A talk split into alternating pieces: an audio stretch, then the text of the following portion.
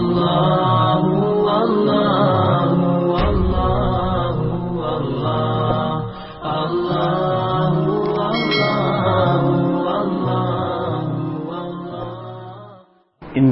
لله نحمده ونستعينه ونستغفره ونؤمن به ونتوكل عليه ونعوذ بالله من شرور أنفسنا ومن سيئات أعمالنا من يهدي الله فلا مضل له ومن يضلل فلا هادي له وأشهد أن لا إله إلا الله وحده لا شريك له وأشهد أن محمدا عبده ورسوله أما بعد اللهم صل على محمد وعلى آل محمد كما صليت على إبراهيم وعلى آل إبراهيم إنك حميد مجيد اللهم بارك على محمد وعلى آل محمد كما باركت على إبراهيم وعلى آل إبراهيم إنك حميد مجيد رب اشرح لي صدري ويسر لي أمري واحلل عقدة من لساني يفقهوا قولي Karbala அல்லாஹ்வுடைய பெரும் கருணையின் காரணமாக கடந்த காலத்தில் பார்த்தீங்கன்னா ஒரு முப்பத்தி ரெண்டு கிளாஸ் வந்து முடிச்சிருக்கோம். இன்ஷா அல்லாஹ் இன்னைக்கு வந்து முப்பத்தி மூணாவது கிளாஸ் வந்து பார்க்க போகிறோம். புதுசாக இணைந்திருக்கக்கூடிய சகோதரர்கள் நம்முடைய சேனலில் இதற்கு முந்தைய பகுதிகளில் பார்த்துட்டு அதுக்கப்புறம் வந்து இதை தொடருமாறும் வந்து வேண்டுகோள் வைக்கிறோம். ஏன்னா நடுவில் இருந்து பார்த்தீங்க அப்படின்னா உங்களுக்கு நிறைய விஷயங்கள் வந்து புரியாமல் போகும். அதனால் வந்து ஒரு குழப்பத்தை தவிர்ப்பதற்காக ஆரம்பத்திலிருந்து பாருங்கள் அப்படிங்கிறது ஒரு வேண்டுகோளாக நம்ம அந்த இடத்துல வைக்கிறோம்.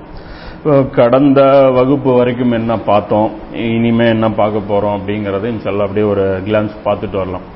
இது இந்த லாக்டவுனு இப்போது தொடர்ந்து இப்போ ரன் ஆகிட்டுருக்கு. ஆறாவது நோன்பு வந்து இன்றைக்கி வச்சுருக்கோம். ரம்ஜான் மாதத்துடைய ஆறாவது நாளில் வந்து இப்போ நம்ம இருக்கோம். புதன்கிழமை இன்னைக்கு இங்கிலீஷ் டேட் வந்து இருபத்தி ஒம்பது ஏப்ரல் ரெண்டாயிரத்தி இருபதில் இருக்கும். இந்த கர்பலா தொடர் பொறுத்த வரைக்கும் இதற்கு முன்னாடி பேசின எல்லா பகுதிகளுமே பார்த்திங்கன்னா ஒரு ரெண்டு வருடம் முன்னாடி வந்து பேசினது. அது அதிகமாக வீடியோ போடுங்க அப்படிங்கிற அந்த மக்கள் வந்து கேட்டதுனால பழைய வீடியோஸ் இருக்குது, வேணால் இது வேணால் அப்லோடு பண்ணுறேன் அப்படிங்கிறது தான் அது கர்பலா வந்து அப்லோடு பண்ணது. ஆக்சுவலாக அது வந்து பப்ளிக்கு அப்லோடு பண்ணணும் அப்படிங்கிற அந்த எண்ணத்தில் அது பேசப்பட்ட பயானே கிடையாது. இங்கே இருக்கக்கூடிய சில நண்பர்களுக்காக பேசப்பட்ட ஒரு பயான். இப்போ இந்த லாக்டவுன் பீரியடில் பார்த்தீங்கன்னா இப்போது ப்ரோக்ராமு இதெல்லாமே வந்து நடத்த முடியாத ஒரு சூழ்நிலையில் தான் எல்லாருமே இருக்கும். இன்ஷால்லா அது முடிஞ்ச வரைக்கும் வாய்ப்பு கிடைக்கும் போது அப்பப்போ இந்த கர்பலா தொடர் மக்களை கூட்ட முடிஞ்சாலும் சரி கூட்ட முடியாட்டிலும் சரி இன்ஷால்லா அதை தொடர்ச்சி அதை பேசி வெளியிடலாம் அப்படிங்கிற ஒரு எண்ணத்தில் இருக்கேன்.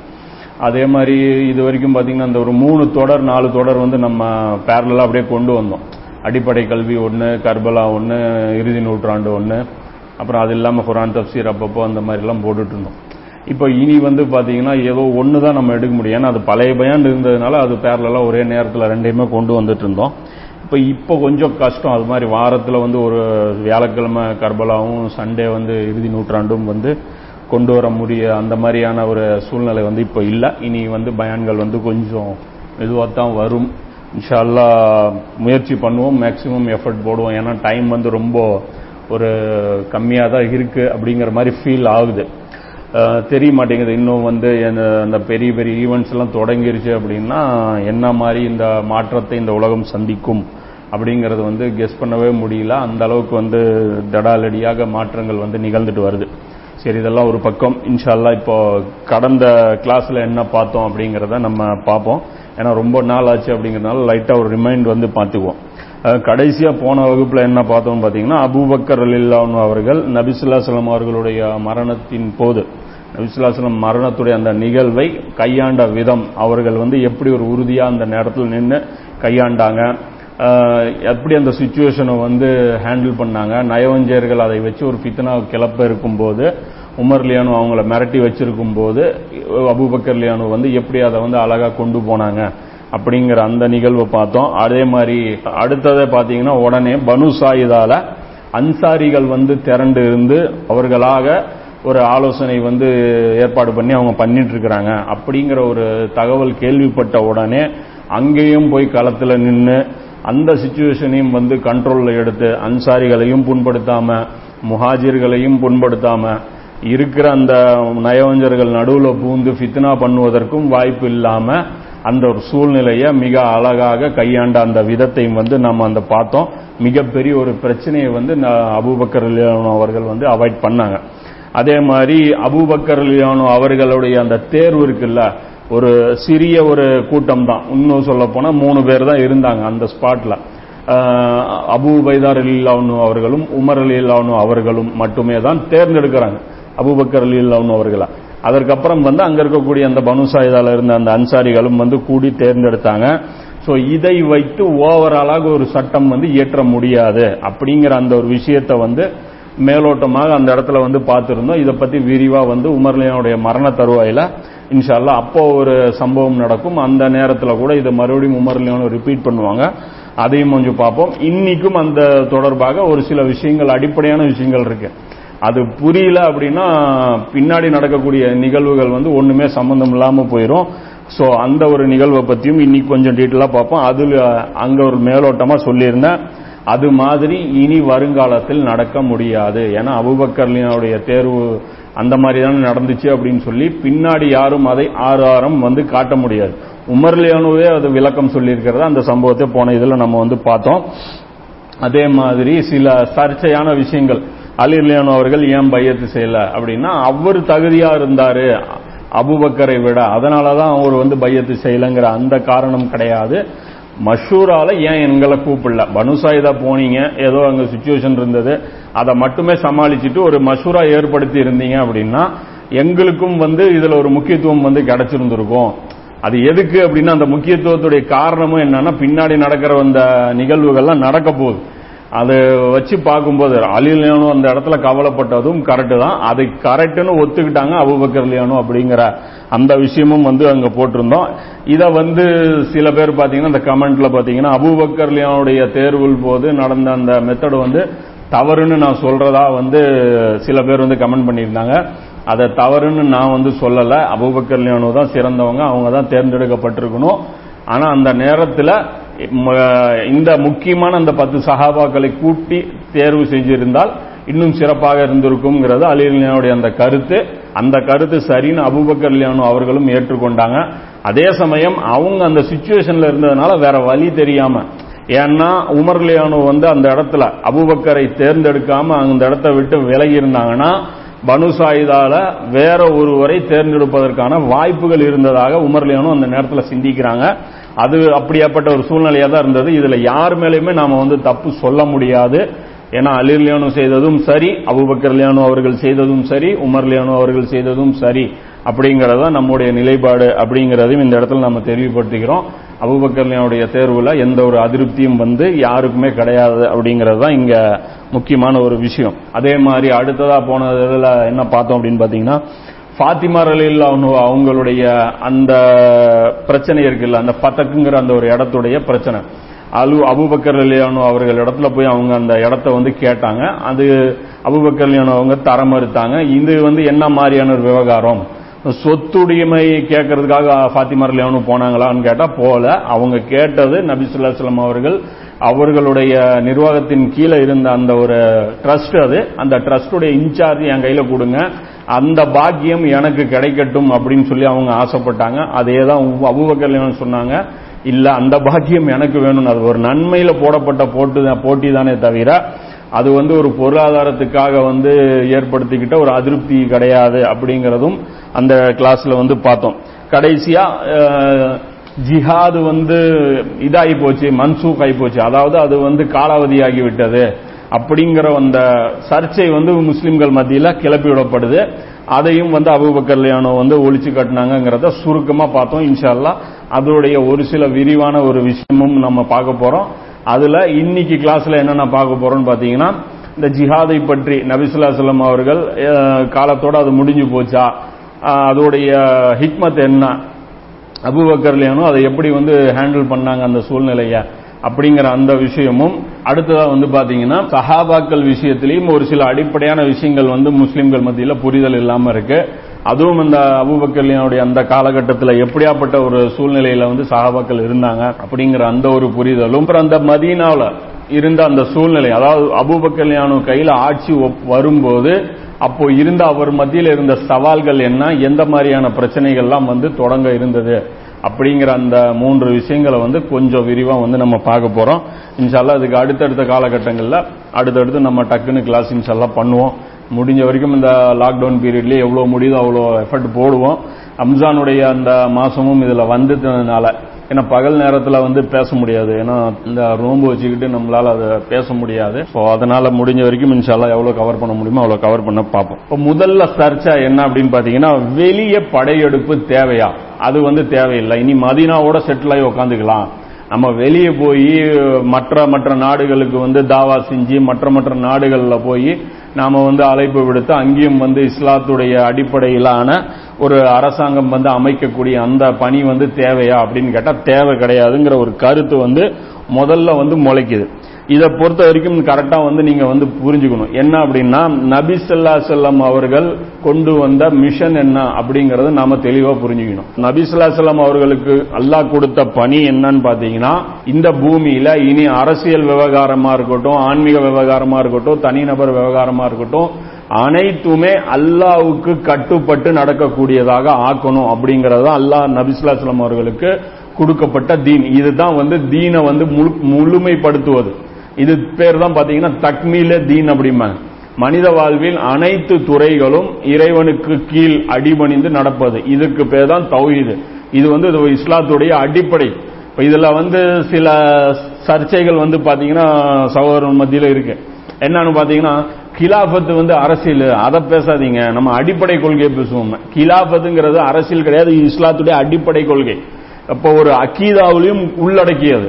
அல்லாவுக்கு அனைத்து துறைகளும் கட்டுப்பட வேண்டும் அப்படிங்கிறது அகீதாவில் உள்ளடக்கியது. ஸோ அந்த துறைகளில் எது எது இருக்குங்கிறதும் ஒவ்வொரு முஸ்லீமுக்கும் தெரிஞ்சிருக்கணும். ஒரு முஸ்லீமுக்கு எந்த துறை இறைவனுக்கு கீழே வருது அப்படிங்கிறதே தெரியல அப்படின்னா, அவனுக்கு அந்த சிந்தனையே இல்லைங்கும் போது அவன் எப்படி வந்து அந்த துறையை வந்து சீர்திருத்தம் பண்ணணுங்கிற அந்த நினைப்பு அவனுக்கு வரும். அரசியல் வந்து அல்லாஹ்வுக்கு கட்டுப்பட்டு இருக்கணுங்கிற ஒரு விழிப்புணர்வே முஸ்லீமுக்கு இல்லை அப்படின்னா, அரசியல்ல சீர்திருத்தத்தை பற்றி அவன் சிந்திக்கவே மாட்டான். அவன் முற்றிலும் வந்து பாத்தீங்கன்னா ஒரு ஜாஹிலாகத்தான் வந்து அவன் வாழ்வான். சோ அந்த அடிப்படையில இந்த கிலாபத்து அப்படிங்கறது வந்து அது துனியாவுடைய விவகாரம், இதுக்கும் மார்க்கத்துக்கும் சம்பந்தம் இல்லை அப்படின்னு நினைச்சிடக்கூடாது. இது வந்து இஸ்லாத்துடைய அடிப்படை கொள்கைகள்ல ஒன்று. இது பேசிய அளவுக்கு குர்ஆன் வேற எந்த டாபிக்கும் பேசலைங்களான்னு சொல்லலாம். இதற்காக பாடுபட்ட அளவுக்கு நபி ஸல்லல்லாஹு அலைஹி வஸல்லம் அவர்கள் வேறு எதற்காகவும் பாடுபடவில்லைன்னு சொல்லலாம். ஏன்னா அந்த அடுத்தடுத்த நிகழ்வை பார்க்கும்போது நீங்களே வந்து அதை அழகாக புரிஞ்சுக்க முடியும். அதற்காகத்தான் இந்த தொடரே நம்ம கொண்டு வரோம். ஏன்னா அந்த ஒரு சில பாயிண்ட்ஸ் மட்டுமே வச்சு விளக்க முடியாது. இது நபி ஸல்லல்லாஹு அலைஹி வஸல்லம் உடைய ஒட்டுமொத்த வாழ்க்கையும் வந்து அதை பேரலா கொண்டு வரும்போது தான் உங்களுக்கு இது அப்பட்டமா புரியுமே தவிர, ஒரு அரை மணி நேரம் செலவு பண்ணி ஏதோ ஒரு தராவி எட்டு ரக்காத்தா இருபது ரக்காத்தா இல்ல பிறை பார்ப்பது இப்படி பாக்கிறதா அப்படி பாக்கிறதா, இது மாதிரி வந்து ஒரு சின்ன ஒரு டாபிக் இது கிடையாது. இதை வந்து நீங்க புரியணும், இதை வந்து உணரணும் அப்படின்னா நீங்க அவ்வளோ டைம் ஸ்பெண்ட் பண்ணணும்.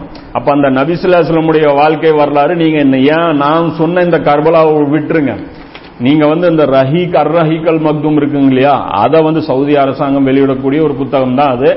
அந்த புத்தகத்தில் நீங்க படிச்சீங்கன்னா கூட அப்பட்டமா அதை புரியும். அதே அல் பிதாயா வன்னிஹாயா இருக்கு, அது இப்னு கசீரா சுன்னத்துல் ஜமாத் வெளியிட்ட புத்தகம். அந்த புத்தகத்துல கூட நீங்க பாத்தீங்க அப்படின்னா அப்பட்டமா அது புரியும். அது இல்லாம தஃப்சீர் இந்த தபரி எடுத்து பா தாரிக தபரி எடுத்து பாத்தீங்கனாலும் சரி, தாரிக புல்தான் எடுத்து பாத்தீங்கனாலும் சரி, தாரிக் இப்னு கல்துதூன் எடுத்து பாத்தீங்கனாலும் சரி, அப்பட்டமாக தெரியக்கூடியது என்ன இருக்குன்னா, நபி ஸல்லல்லாஹு அலைஹி வஸல்லமுடைய வாழ்க்கையில மிகப்பெரிய பகுதி அரசியலுக்காகவே கழிந்திருக்கு. அரசியலில் ஏகத்துவம் இதுதான். அப்ப அது தௌஹீதுடைய ஒரு பங்கு அது.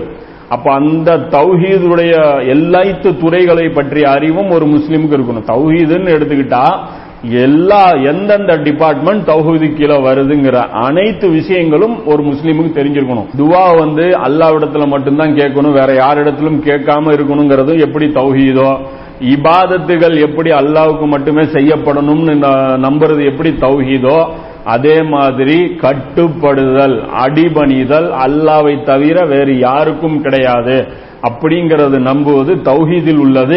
அப்படி அடிபணிதலில் எந்தெந்த துறைகளில் அல்லாஹ்வுக்கு அடிபணிவதுங்கிறது அதை பற்றிய முழு ஞானம் ஒரு முஸ்லீமுக்கு இருக்கணும். அது இல்லை அப்படின்னா நாம தௌஹீதுல ஒரு பகுதியை கைவிட்டவங்களா ஆவோம். இது மிகப்பெரிய குற்றத்துல நம்ம மேல வரும். அப்படிங்கறத இங்க புரிஞ்சுக்கணும். ஏதோ கிலாபத் அப்படிங்கறது வந்து அரசியல் பேசுறாங்க, ஏதோ வந்து பாலிடிக்ஸ் வந்து பேசுறாங்க, இது வந்து துனியாவுடைய விவகாரம் என்னமோ பேசுறாங்க. முதல்ல தீனை சரி பண்ணுங்க, அதுக்கப்புறம் துனியாவை சரி பண்ணணும் அப்படின்னு சொல்லி சிலர் தவறா நினைக்கிறாங்க. இது தீனுடைய அடிப்படை கொள்கைகள்ல ஒன்று அப்படிங்கறத புரிஞ்சுக்கணும். அடிப்படை கொள்கைன்னா ஒரு வசனம் ஒரு ஹதீஸை வச்சு நாம புரிய வைக்க முடியாது. ஒட்டுமொத்த நபி ஸல்லல்லாஹு அலைஹி வஸல்லம் வாழ்க்கையையும் குர்ஆனுடைய ஏராளமான வசனங்களையும் பேரலா வச்சு பார்க்கும்போது அந்த பிக்சர் வந்து கிடைக்கும். உதாரணத்துக்கு ஒரு சகோதரர் சமீபத்தில் கர்பலா தொடரை பார்த்துட்டு நமக்கு வந்து ஒரு வாட்ஸ்அப்ல ஒரு தகவல் அனுப்பியிருந்தார். அவர் சொல்லியிருந்தார் என்ன அப்படின்னா, நான் நபி ஸல்லல்லாஹு அலைஹி வஸல்லம் வாழ்க்கையை வந்து தெரிஞ்சுக்கிறதுக்காக ஆர்வமா ரஹிக்குங்கிற புத்தகத்தை வாங்கி படித்தேன். ஏதாவது அமல் சார்ந்த விஷயங்கள் நிறைய அதில் சொல்லப்பட்டிருக்கும், ரசூலுல்லாஹ்வுடைய பழக்க வழக்கங்கள் இப்படி இருந்தது இப்படி இருந்ததுன்னு ஒரு பட்டியல் இருக்கும் அப்படின்னு நினைச்சு பார்க்கும்போது எல்லாம் போர்களாவே இருந்தது. இங்க எத்தனை பேர் அனுப்புனாங்க, அங்க அத்தனை பேர் அனுப்புனாங்க, இந்த இடத்துல இந்த மாசத்துல அங்க படையெடுத்தாங்க, அந்த மாசத்துல இங்க படையெடுத்தாங்க. என்னடா இது வெறும் போர்கள் சம்பந்தப்பட்டதே இருக்கு, எல்லாமே போருக்கு சம்பந்தப்பட்டதே போகுது, இது என்னவா ரசூலுல்லாஹ்வுடைய வாழ்க்கை இப்படி இருக்குதே, இது என்னவா இருக்கும்னு சொல்லி எனக்கு ஒரு சரியா வந்து ஒரு பிடிபடாமலே இருந்தது. அப்ப உங்களுடைய அந்த கர்பலாங்கிற அந்த தொடரை நாம பார்க்கும்போது அப்பதான் நமக்கு புரிஞ்சது, ஓ இஸ்லாத்துடைய அடிப்படையான விஷயங்கள்ல இது வருது. இந்த கிலாபத்துங்கிறது ஏதோ நம்ம அரசியல் நினைச்சு நம்ம ஒதுக்கி வச்சிருந்தோம், இது ஒவ்வொரு முஸ்லீமின் மீதும் கடமை. கிலாபத்துங்கிற சிலர் கேட்பாங்க, நீங்க எப்போ கிலாபத்து கொண்டு வருவீங்கன்ட்டு. நானோ ஒரு சில சின்ன ஒரு கூட்டமோ நினைச்சாலும் இதை கொண்டு இந்த மாற்றத்தை ஏற்படுத்த முடியாது. இன்னைக்கு வந்து உலகம் வந்து பறந்து விரிஞ்சு போயிருச்சு, இன்னைக்கு அரசியலுங்கிறது முழு உலகத்தையும் இன்னைக்கு ஆக்கிரமிச்சிருச்சு. அப்ப இந்த உலகளாவிய அரசியலை வந்து தீர்த்தணும் அப்படின்னா உலகளாவிய ஒற்றுமை வந்து தேவைப்படுது.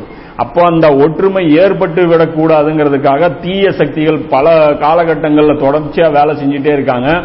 அதற்கு நாம இடமளிச்சிடக்கூடாது. நமக்குள்ள இருக்கிற விவகாரங்கள் அது கொஞ்சம் சரி பண்ணக்கூடிய விஷயம், அது சைட்ல வச்சுட்டு மினிமம் அஜெண்டாவா ஒரு கோலை வந்து நாம நியமிக்கணும் அப்படிங்கிற அந்த விஷயத்தை வந்து இந்த நபி ஸல்லல்லாஹு அலைஹி வஸல்லம் இந்த மிஷன் புரிஞ்சா மட்டும்தான் நம்மளால வந்து ஒன்றுபட முடியுங்கிறத நாம வந்து சொல்றோம்.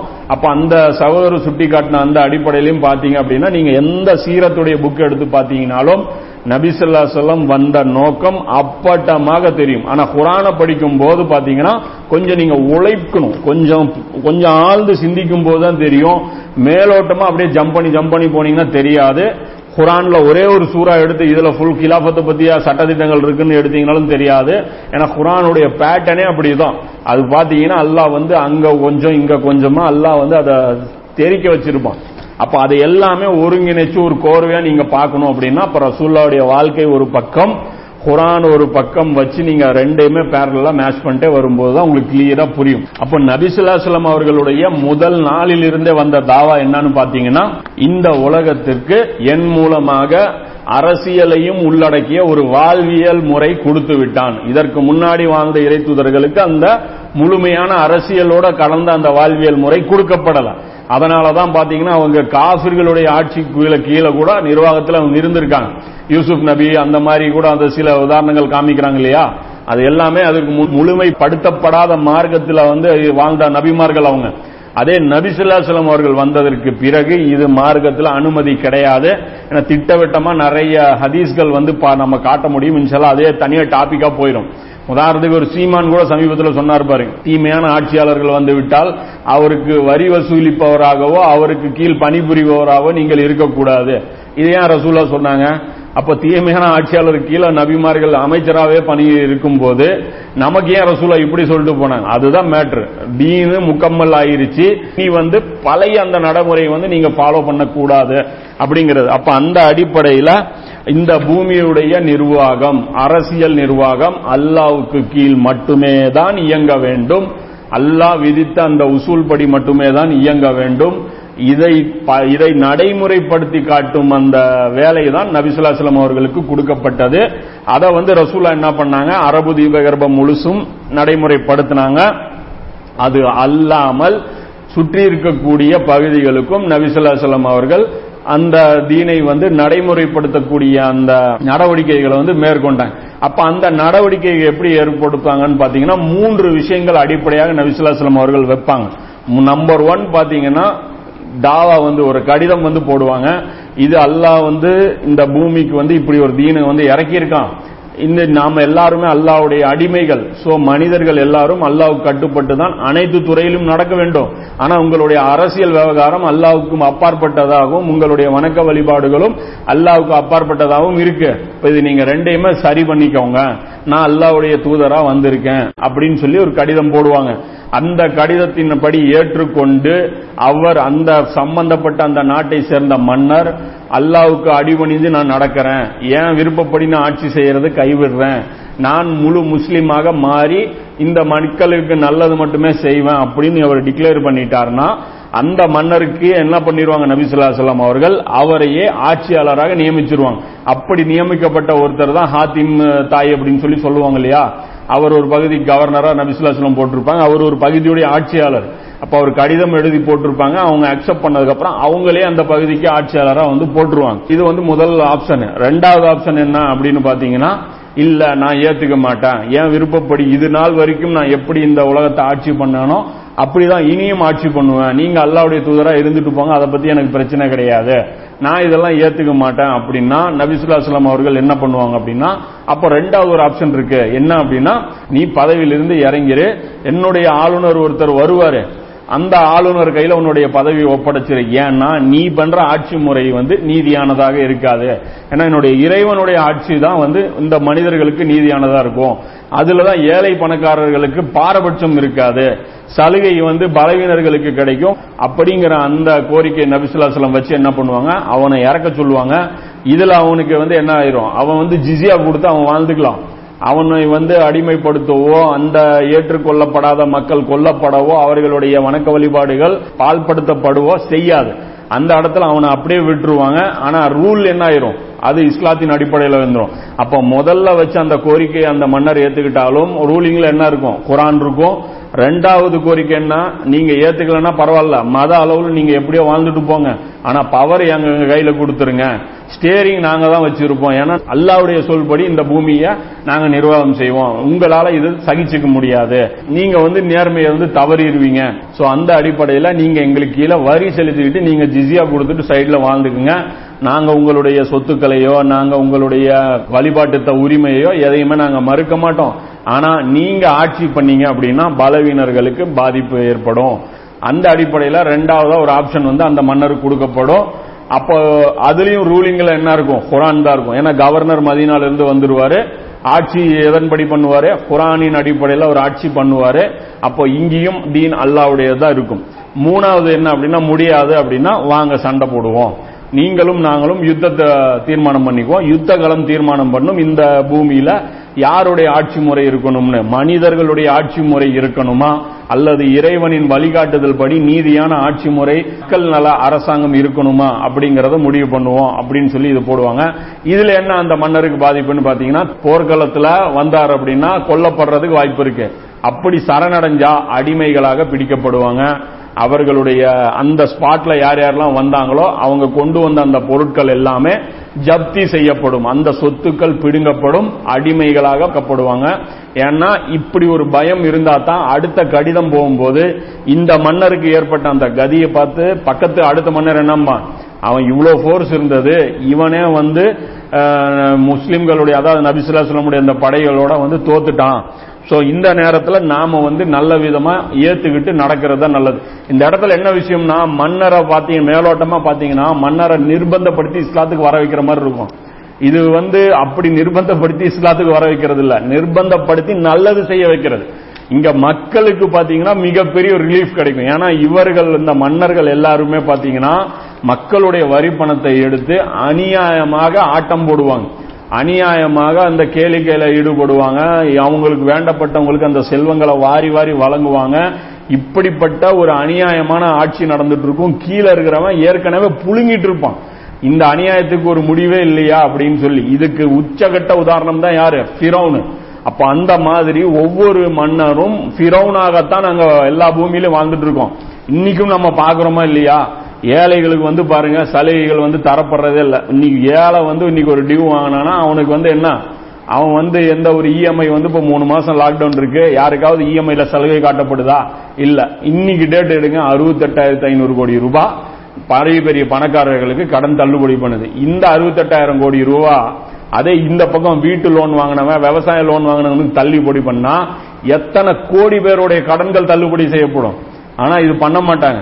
இதுதான் மேட்டர். ஏன்னா இந்த மேல இருக்க இந்த நிர்வாகம் பாத்தீங்கன்னா எப்பயுமே வசதி படைத்தவர்களுக்கு தான் காலம் காலமாக சலுகை காட்டுவாங்களே தவிர ஏழைகளுக்கு காட்ட மாட்டாங்க. இதே அல்லாவுடைய தீன் இருந்தா, இன்னைக்கு இந்த இடத்துல அல்லாவுடைய தீன் இருந்தா என்ன நடக்கும்? ஒரே நாள்ல இந்தியாவில் இருக்கக்கூடிய அனைத்து மக்களுடைய கடனும் ஒரு நாள்ல தள்ளுபடி செய்யப்படும். யாரும் ஏழைகளை வந்து கடன் வந்து நீங்க கட்டாதீங்க அப்படின்னு சொல்லி அந்த இது வந்து கொடுக்கப்படும். நம்ம சும்மா வாயில சொல்லல, ஏற்கனவே இதை செஞ்சதா சொல்றோம். நம்ம வந்து இப்படி செய்வோம் அப்படி செய்வோம்னு சொல்லி தேர்தல் வாக்குறுதி வந்து சொல்லல. நபி ஸல்லல்லாஹு அலைஹி வஸல்லம் உடைய வாழ்க்கையை பாருங்க, அங்க என்ன நடந்துச்சுன்னு பாருங்க, அந்த ரூலிங் எப்படி இருந்ததுன்னு பாருங்க. இன்னைக்கும் உலகம் வந்து பாராட்டக்கூடியது என்னன்னு பாத்தீங்கன்னா, இது மாதிரி ஒரு மக்கள் நல அரசாங்கம் இந்த பூமி பார்த்ததே கிடையாது. வரலாற்றில் இப்படி ஒரு நிகழ்வு நடந்தது கிடையாது. நபி ஸல்லல்லாஹு அலைஹி வஸல்லம் அவர்களும் அபுபக்கர், உமர், உஸ்மான், அலி இந்த நான்கு கலீஃபாக்களுடைய ஆட்சி வரைக்குமான அந்த பொற்காலம் வேறு மனித உலகம் சந்தித்திராதது அப்படிங்கறத இங்க எல்லாருமே சொல்லக்கூடிய. அதுக்கப்புறம் வந்ததுக்கு அப்புறம் தான் நம்ம கெட்ட பேர் ஸ்டார்ட் ஆச்சு. அதுதான் இந்த தொடரை வந்து நம்ம சொல்ல வரோம். அப்ப அதுக்கு அடுத்த வந்தக்கூடிய அந்த மன்னர்கள் அவர்கள் செஞ்ச அந்த செயல்கள் எல்லாமே இஸ்லாத்துக்கு மிகப்பெரிய ஒரு கெட்ட பேர் ஏற்படுத்தி கொடுத்ததுனால நாம இன்னைக்கு வந்து மக்கள் மத்தியில இந்த தாவா செய்வதற்கு அருகதை இல்லாதவர்களாக நம்ம வந்து ஆயிட்டோம். இதே இந்த தவறுகளில் இருந்து நாம விலகி, ஆமா இவர்கள் நாலு பேர் தவிர மற்றவர்களுடைய ஆட்சிக்கு நாம பொறுப்பு கிடையாது, இது எல்லாமே தீய ஆட்சி தான் அப்படின்னு நாம கை கழுவி விலகிட்டோம்னா மறுபடியும் நமக்கு அந்த தகுதி வந்து வரும். அது வரைக்கும் நமக்கு சத்திய இஸ்லாத்தை நோக்கி அழைப்பதற்குண்டான அந்த தகுதி இல்ல, வராது அப்படிங்கறதும் இந்த இடத்துல நம்ம புரிஞ்சுக்கணும். ரசூலுல்லாஹ் அந்த இது எப்படி இருந்ததுன்னு பாத்தீங்க அப்படின்னா, அரபு தீபகற்பத்துல முழுசா இஸ்லாத்தை கொண்டு வந்துட்டாங்க. ஆனாலும் பக்கத்தில் இருக்கக்கூடிய ரோமாபுரிக்கும் பக்கத்தில் இருக்கக்கூடிய பாரசீகத்திற்கும் நபி ஸல்லல்லாஹு அலைஹி வஸல்லம் அவர்கள் கடிதங்கள் போட்டாங்க. யமனுக்கு கடிதம் போட்டாங்க, ஈராக்கு கடிதம் போட்டாங்க, மிஸ்ருக்கு கடிதம், இந்த மாதிரியான சுத்தி இருக்கக்கூடிய எல்லா நாடுகளுக்குமே நபி ஸல்லல்லாஹு அலைஹி வஸல்லம் அவர்கள் கடிதம் போட்டாங்க. அப்போ இந்த பணி வந்து பாத்தீங்க அப்படின்னா அபூபக்கர் காலத்துல வந்து ஒரு சவாலை வந்து சந்திக்குது.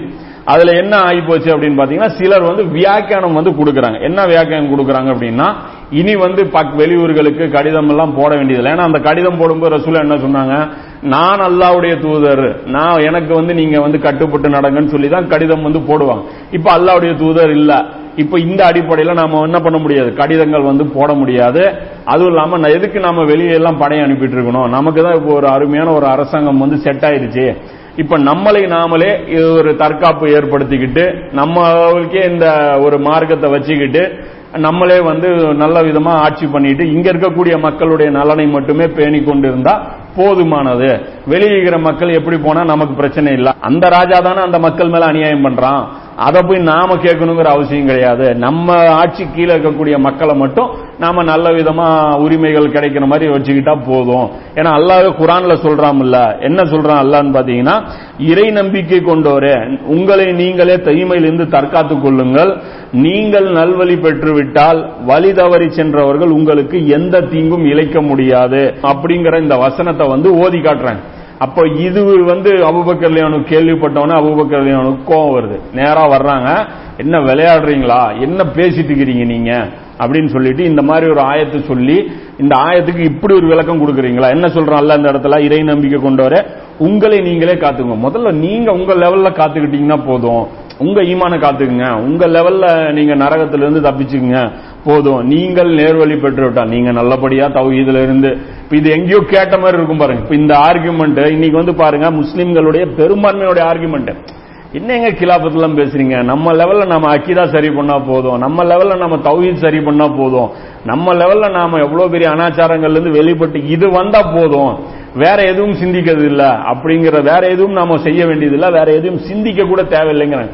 ஆனா இது அழிவை நோக்கி கொண்டு போகும். இதுதான் சலஃபுடைய மன்ஹஜ். உண்மையில சலஃபுகள் எப்படி செயல்பட்டு இருக்காங்க, இப்படி கிடையாது. நீ அகீதா சரி பண்ணாலும், நீ தௌஹீத் சரி பண்ணாலும், நீ தர்காவுக்கு போகாம இருந்தாலும் நரகத்துக்கு போவ, ஆனா கண்டிப்பா உனக்கு தண்டனை கிடைக்கும். இதுதான் வந்து வசனத்துடைய மீனிங் அப்படின்னு சொல்லி அபூபக்கர் லியானோ வந்து புரிவிக்கிறாங்க. என்ன சொல்றாங்கன்னா, வழி தவறி சென்றவர்கள் உங்களுக்கு எந்த தீங்கும் இழைக்க முடியாது எனும் இந்த வசனத்தை நீங்கள் ஓதுகிறீர்கள், ஆனால் இதை தவறாக நீங்கள் விளக்கம் தருகிறீர்கள். ரசூலுல்லாஹ் எங்களுக்கு இந்த ஆயத்தை எப்படி தெரியுமா கிளாஸ் நடத்தினாங்க அப்படின்னா, அல்லாஹ்வின் தூதர் ஸல்லல்லாஹு அலைஹி வஸல்லம் அவர்கள் அநீதி இழைப்பவனை பார்த்தும் மக்கள் அவனது கரத்தை பிடித்து தீமையிலிருந்து அவனை தடுக்காமல் இருந்தால் அவர்கள் அனைவருக்கும் அல்லாஹ் தனது தண்டனையை பொதுவாக வழங்கிவிடுவான். ஒருத்தன் அநியாயம் செய்யறது நீங்க பாக்குறீங்க, அந்த பார்த்துட்டும் நீங்க அவனுடைய கையை பிடிச்சி நீங்க தடுக்கல அப்படின்னா அல்லாஹ் உங்கள் மேல தண்டனையை வழங்குவான். நீங்கள் பிறகு நீங்கள் பிரார்த்தனை செய்வீர்கள், ஆனால் உங்கள் பிரார்த்தனை ஏற்கப்படாது. அதுக்கப்புறம் நீங்க அல்லாஹ்விடத்துல நின்று மன்றாடுவீங்க, ஆனா உங்களுக்கு பிரார்த்தனை செய்யக்கூடிய அந்த தகுதி போயிரும் அப்படின்னு சொல்றாங்க. இது திர்மிதியில ரெண்டாயிரத்தி தொண்ணூத்தி நாலு ரெண்டாயிரத்தி தொண்ணூத்தி அஞ்சாவது ஹதீஸாக இது பதிவு செய்யப்பட்டிருக்கு. இப்ப இதுல பாருங்க, அநீதி செய்யக்கூடியவனுடைய கையை பிடிச்சு தடுக்கிறதுனா அபுபக்கர் ரலியல்லாஹு ஆட்சி கீழே எவன் அநீதி செஞ்சிட்டு இருந்தான்? யாருமே இல்ல. அப்போ பக்கத்து நாட்டு மன்னர்கள் அநீதி செய்யறத நாம சகிச்சுக்க முடியாது. இந்த பூமியில எங்க அநீதி நடந்தாலும் நாம சகிச்சுக்க முடியாது. ஏதோ ஒரு பகுதியில பலவீனர்கள் நசுக்கப்பட்டால், ஏதோ ஒரு பகுதியில உரிமைகள் மீறப்பட்டால் நாம அந்த இடத்துல போய் தட்டி கேட்கணும். இது நம்ம மேல கடமைன்னு அபூபக்கர் சொல்றாங்க. இதுதான் சலப்புகளுடைய வழி. அப்ப இந்த இடத்துல உட்காந்து நாம அகீதால பியூர் ஆயிட்டோம், நாம வந்து வணக்க வழிபாடுகள் பர்ஃபெக்டா பண்றோம், நம்ம கிட்ட எந்த பீதத்து என்ன இருந்தது, பீதத்து எந்த தீமை இருந்தது அபூபக்கர் காலத்துல? எதுவுமே கிடையாது. ஆனா இந்த தீமை இருந்தது. எது? அக்கம் பக்கத்தில் இருக்கக்கூடிய மன்னர்கள் தங்களுடைய நாட்டுல அநியாயமான ஆட்சி முறையை வச்சிருந்தாங்க. அப்ப அதை ஒழிச்சு கட்டுவதற்காக செய்ய வேண்டிய ஒரு பணி இருந்தது. இப்ப இந்த கடமையை நாம செய்யாம விட்டோம்னா அல்லாஹ் நம்முடைய துவாவை கேட்க மாட்டான். நம்மளை தூக்கி என்ன சொல்றோம், நம்மள ஒரு அருவருப்பா நம்மளை தூக்கி கடாசிடுவான். இந்த இழிமையான ஒரு நிலை இருக்குல்ல, இந்த இழிவான நிலை, இந்த நிலையில தான் இன்னைக்கு சமுதாயம் வந்து இருக்கு. இன்னைக்கு வாருங்க, சிஏஏ பிரச்சனை, புரொட்டஸ்ட் பிரச்சனை, ரோஹிங்கியா பிரச்சனை, காஷ்மீர் பிரச்சனை, சிரியா பிரச்சனை, ஈராக் பிரச்சனை, ஆப்கானிஸ்தான் பிரச்சனை. ஒரு பிரச்சனைக்காவது அல்லாஹ் நமக்கு உதவி செய்யறானா? உதவியே கிடையாது. உங்களுக்கும் எனக்கும் சம்பந்தமே கிடையாதுன்னு அல்லாஹ் ஒதுங்கி இருக்கான். எக்கேடோ கெட்டு சாவுங்க, நீங்களா நாசமா போங்க, ஏன் மூஞ்சில வந்து முழிக்காதீங்கன்னு. இப்ப இன்னும் சொல்ல போனா பேக்லயே தான் போயிட்டு இருக்கிறோம். சிஏ இப்ப பாருங்க, நம்முடைய பள்ளிவாசல்ல வழிபாட்டு உரிமை கூட நமக்கு மறுக்கப்படுது. இன்னைக்கு நோய் இருக்கு இல்ல, அது ஒரு தனி சார்ச்சன்னு வைங்க. அப்ப பின்னோக்கி தான் போயிட்டு இருக்கான் பாருங்க. அல்ல உங்களுடைய உன் தொழுகையும் எனக்கு தேவையில்லை, உன் தவாஃபும் எனக்கு தேவையில்லை, உன் ஹஜ்ஜும் எனக்கு தேவையில்லைன்னு நல்லா பூமியிலே நம்ம வணக்க வழிபாடுகளை சுருட்டி மூஞ்சில எரியிறான். இன்னும் மேல போனோம்னா இதை விட மோசமாகத்தான் சூழ்நிலை இருக்கும். அதனால ஒழுங்கா நாம நபி ஸல்லல்லாஹு அலைஹி வஸல்லம் உடைய முழு வாழ்க்கையை கவனிச்சு நபி ஸல்லல்லாஹு அலைஹி வஸல்லம் அவர்கள் எப்படி வாழ்ந்தார்களோ அந்த வாழ்க்கைக்கு நம்மளை நாம தயார்படுத்தி கொண்டால் மட்டுமே தான் இந்த உம்மத்து மறுபடியும் கண்ணியத்தையும் அடையும், அல்லாஹ்வுடைய அந்த நேசத்திற்குரியதாகவும் மாறும். மறுமையிலும் நாம என்ன ஆகுமோ அல்லாஹ்வுடைய அந்த அஸாபுல இருந்து தப்பிக்க முடியும். இது தொடர்பா இன்னும் சில செய்திகளும் வந்து நம்ம பார்க்க முடியும். உதாரணத்துக்கு திர்மிதியில ரெண்டாயிரத்தி தொண்ணூத்தி ஒன்பது, புகாரில ரெண்டாயிரத்தி நானூத்தி தொண்ணூத்தி மூணு இஸ்லாம் சொல்றாங்க, அல்லாஹ்வுடைய சட்டங்களை கடைபிடிப்பவர் அவை மீறப்படும் போது அமைதியாக இருப்பவர் இருவரின் நிலையானது. ஒருத்தர் அல்லாஹ்வுடைய சட்டங்களை கரெக்டா ஃபாலோ பண்றாரு, இன்னொருத்தர் அல்லாஹ்வுடைய சட்டங்களை ஃபாலோ பண்ணல. ரெண்டு பேருடைய நிலைமை எப்படிப்பட்டது அப்படிங்கும் போது ரசூலுல்லாஹ் சொல்றாங்க, ஒரு கப்பல் இருக்கு, அதுல கீழ்த்தளம் இருக்கு மேல்தளம் இருக்கு. அப்ப கீழே யார் இருக்கிறது மேல யார் இருக்கிறதுங்கிறது சீட்டு போட்டு தான் தீர்மானம் செய்யப்படுது. அப்ப சீட்ல குழுக்கள்ல யாருக்கு பேர் வருதோ அவங்க எல்லாம் மேல இருக்கணும், யாரெல்லாம் குழுக்கள்ல வருதோ அவங்க கீழே இருக்கணும். அப்படி சிலருக்கு வந்து செட் ஆயிருச்சு, சிலர் மேலையும் சிலர் கீழையும் இருக்காங்க. அப்ப அந்த கப்பலின் கீழ்த்தளத்தில் இருக்கிறவங்க என்ன பண்றாங்கன்னு பாத்தீங்கன்னா, அந்த குடிக்கிறதுக்கு தண்ணி வந்து அவங்களுக்கு தேவைப்படுது. அந்த தண்ணி எங்க இருக்குன்னு பாத்தீங்கன்னா மேல் தளத்தில் இருக்கிறவங்களுடைய அந்த இடத்துல இருக்கு. இவங்க மேல ஏறி ஏறி போய் குடிக்கணும். இதுக்கு அவங்க என்ன பண்றாங்க அப்படின்னா கீழே ஒரு ஓட்டை போடுறாங்க, கப்பல்ல ஒரு ஓட்டை போட்டு நம்ம இங்க இருந்தே தண்ணி எடுத்துக்கலாம் அப்படின்னு சொல்லி தண்ணி எடுக்கிறாங்க. அப்ப அந்த மேல இருந்த அந்த கூட்டம் வந்து என்ன பண்றாங்கன்னா இதை பாக்குறாங்க. பார்த்துட்டு சரி அவன் பகுதியில் அவன் ஓட்டை போட்டுட்டு இருக்கிறான், சரி அவன் என்ன வேணாலும் பண்ணட்டும் அப்படின்னு சொல்லி அவங்க அமைதியா இருக்கிறாங்க. ஆனா தண்ணி உள்ள வந்துச்சு அப்படின்னா ரெண்டு பேருமே தான் அழிய போறீங்க அப்படிங்கறத இங்க நபி ஸல்லல்லாஹு அலைஹி வஸல்லம் அவர்கள் சொல்றாங்க. இப்ப தான் வென்று தான் வேலை உண்டுன்னு அந்த மேல உட்காந்துட்டு இருந்தவனை பார்த்து என்ன சொல்றாங்க, இவன் அழிவுங்கிறாங்க, இது அழிவுக்கு கொண்டு போவோம் அப்படிங்கிறாங்க. இப்ப இதுதான் வந்து இன்னைக்கு முஸ்லிம்களுடைய நிலைமை. இன்னைக்கு எந்த அளவுக்கு ஆயிப்போச்சுன்னா அடுத்தவர்கள் அநியாயம் பண்றதை விடுங்க, இன்னைக்கு முஸ்லீமே அநியாயம் பண்ணக்கூடிய அளவுக்கு வந்துட்டான். இன்னைக்கு முஸ்லீம் அரசாங்கங்கள் எல்லாமே எடுத்தீங்க அப்படின்னா தன்னுடைய மக்கள் மேலேயே இந்த முஸ்லீம் அல்லாத அந்த அரசாங்கங்கள் நபி ஸல்லல்லாஹு அலைஹி வஸல்லம் காலத்துல எப்படி மோசமான அரசாங்கங்கள் இருந்துச்சோ அவங்க என்ன பண்ணுவாங்களோ அதே வேலைகள் இன்னைக்கு இஸ்லாமிய அரசாங்கங்கிற பேர்ல இருக்கிறது பண்றாங்க. பேச்சுரிமை கிடையாது, ஒரு அடிப்படை உரிமைகள் கிடையாது, ஏழைகளுக்கு வந்து ஒரு சலுகைகள் கிடையாது. பாத்தீங்கன்னா இன பாகுபாடு இருக்கு. நீ அரபியா அப்பதான் உன் நாட்டுக்குள்ள உனக்கு என்ட்ரி இருக்கு, நீ முஸ்லீமா இருந்தாலும் இங்க என்ட்ரி கிடையாது அப்படின்னு வந்து பாகுபாடுகள் இருக்கு. இந்த தொண்ணூத்தி அஞ்சு பெர்சென்ட் சொத்துக்கள் பாத்தீங்கன்னா மன்னர்களும் அவங்களுடைய வாரிசுகளும் அவர்களுடைய குடும்பங்கள் கைவசம் தான் இஸ்லாமிய நாடுகளுடைய சொத்துக்கள் வந்து இருக்கு. இப்படிதான் நம்முடைய லட்சணமா இன்னைக்கு இருக்கு. இதுல வந்து நாம அடுத்தவனை வந்து அநியாயம் பண்றது தடுக்க சொல்றதெல்லாம் ரொம்ப மோசம். இனி அல்லாஹ்வுடைய அஸாபுக்கு தகுதியான மக்களா நாம மாறிட்டோம். இப்போவோ அப்போவான்னு இழுத்துட்டு இருக்குதே தவிர, ஆனா கண்ணுக்கு முன்னாடி மிகப்பெரிய ஒரு சாட்டையடி அல்லாஹ் இந்த சமுதாயத்துக்கு கொடுக்க போறான். இன்னும் குறிப்பாக இந்த முஸ்லீம் நாடுகள் மிகப்பெரிய ஒரு அஸாபை அல்லாஹ் வந்து கொடுக்க போறான். அஸாபை வந்து இவங்க சுவைக்க போறாங்க. யாருடைய செல்ல பிள்ளையா இன்னைக்கு இருக்காங்களோ அவர்களை இவர்களுக்கு எதிராக அல்லாஹ் சாட்டி விடுவான். பற்றி நபி ஸல்லல்லாஹு அலைஹி வஸல்லம் அவர்கள் ஏராளமான முன்னறிவிப்புகள் இருக்கு. அது தனியான ஒரு விஷயம். அதே மாதிரி இந்த அரசியல் சீர்திருத்தம் வந்து நமக்கு ஒரு விஷயம் கிடையாது. நம்ம அளவுல நாம அகீதாவை சரி பண்ணி நம்ம அளவுல நாம வந்து அமல்களை சரி பண்ணிட்டாலே நாம வந்து மறுமையில ஜெயிச்சிடலாம், இது வந்து நம்ம மேல கட்டாய கடமை இல்ல அப்படின்னு சொல்லி நம்ம நினைச்சிட்டு இருக்கிறோம்ல. அவர்கள் வந்து புரிந்து கொள்ளும் விதமா இன்னொரு முக்கியமான செய்தி பாத்தீங்கன்னா, இது நபி ஸல்லல்லாஹு அலைஹி வஸல்லம் அவங்களுடைய அந்த காலத்துக்கு அப்புறம், அது உமர்லியனுடைய காலகட்டத்தில் நடக்கக்கூடிய ஒரு நிகழ்வு. அப்போ அந்த ஒரு ஹதீஸ் வந்து அபு அய்யூபல் அன்சாரி ரலியல்லாஹு அன்ஹு அவங்க இருக்காங்க இல்லையா, இவங்க யாருன்னு பாத்தீங்கன்னா முக்கியமான ஒரு சஹாபி இவர்.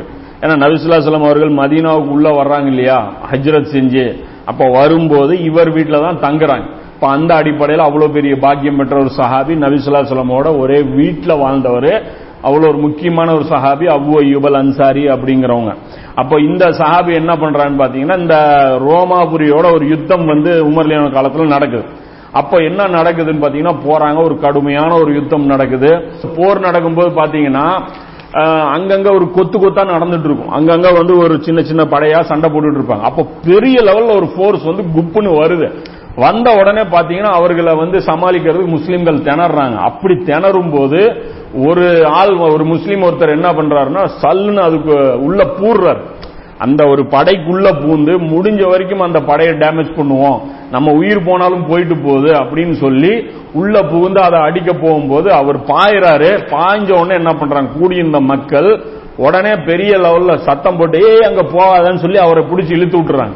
இழுத்து விட்டு என்ன பண்றீங்க அப்படின்னு சொல்லிட்டு, சுப்ஹானல்லாஹ் என்ன பண்ணிட்டு இருக்கீங்க, உன்னை நீயே அழித்து கொள்ள போகிறாயா, என்ன உன் கையை நீயே அழிச்சுக்க போறியா அப்படின்னு சொல்லிட்டு உடனே குர்ஆன் வசனத்தை அவங்களுக்கு ஓதுறாங்க. என்ன ஓதுறாங்கன்னா, உங்கள் கைகளாலேயே உங்களை நீங்கள் அழிவின் பக்கம் கொண்டு செல்லாதீர்கள் அப்படின்னு சொல்லி ரெண்டாவது அத்தியாயத்துல நூத்தி தொண்ணூத்தி அஞ்சாவது வசனத்தை ஓதி காமிச்சு, இப்படி போய் அந்த கூட்டத்துக்குள்ள போறீங்களா, போனா திரும்பி வர முடியாதுன்னு தெரியுது இல்ல, இதுல போனா இதுல போய் யாராவது உள்ள பூருவாங்களா, இப்படிலாம் வந்து அல்லாஹ் வந்து நமக்கு கட்டளை போடல, நீங்க அறிவு இல்லாம நீங்க இப்படி போறீங்க அப்படின்னு சொல்லி அவர் கேட்ட உடனே அபு அதை வந்து அபு அய்யூபல் அன்சாரி ரலியல்லாஹு அவர்கள் அதை பாக்குறாங்க.